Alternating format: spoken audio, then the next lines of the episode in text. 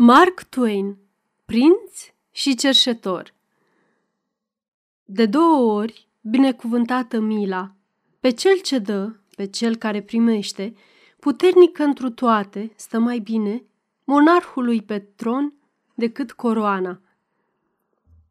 Voi așterne pe hârtie o poveste așa cum mi-a fost spusă de cineva care o auzise de la taică său, care, la rândul său, o știa de la tătână său, iar acesta, la rândul, o aflase de la părintele său și așa mai departe, cufundându-se tot mai adânc în trecut, cu 300 de ani și mai bine în urmă, părinții încredințând-o feciorilor și astfel, fiind păstrată, până în zilele noastre. Se prea poate ca povestea aceasta să fie o filă de istorie adevărată. Se poate să fie doar o legendă, o tradiție. Se poate iarăși să se fi petrecut aidoma. Se poate să nu se fi întâmplat de fel.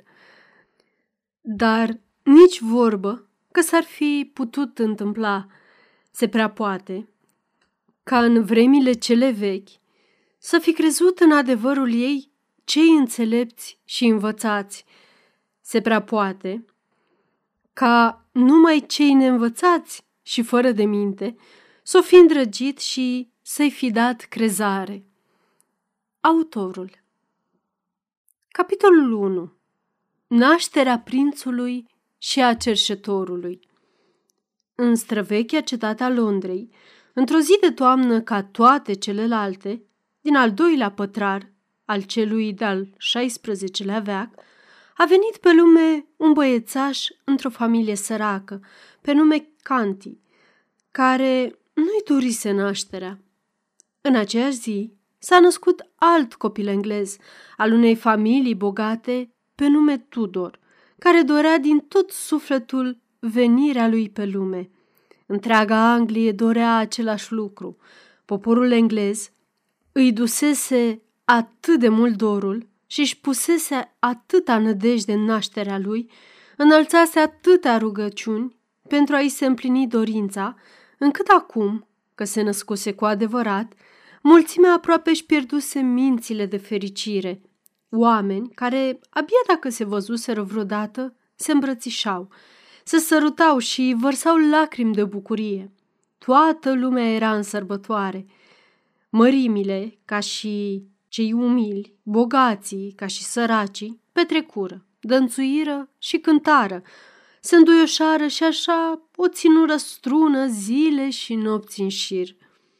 În timpul zilei era o desfătare să privești Londra, cu steagurile voioase, fluturând pe fiecare balcon și pe creasta fiecărui acoperiș, cu alaiurile strălucitoare care străbăteau străzile. Noaptea, era de asemenea o desfătare să privești orașul, cu focuri mari, sărbătorești, aprinse la fiecare răspântie și cu cetele de oameni care se veseleau în jurul lor.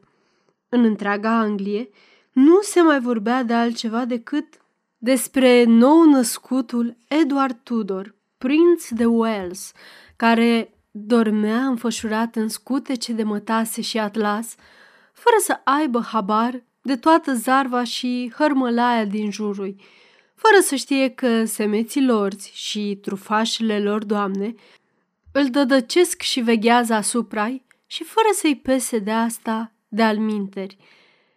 Dar nimeni nu sufla niciun cuvințel despre celălalt prunc, Tom Canty, învelit în bietele lui zdrențe. Nimeni afară de familia de cerșetori, al cărei trai tocmai îl tulburase cu venirea sa pe lume.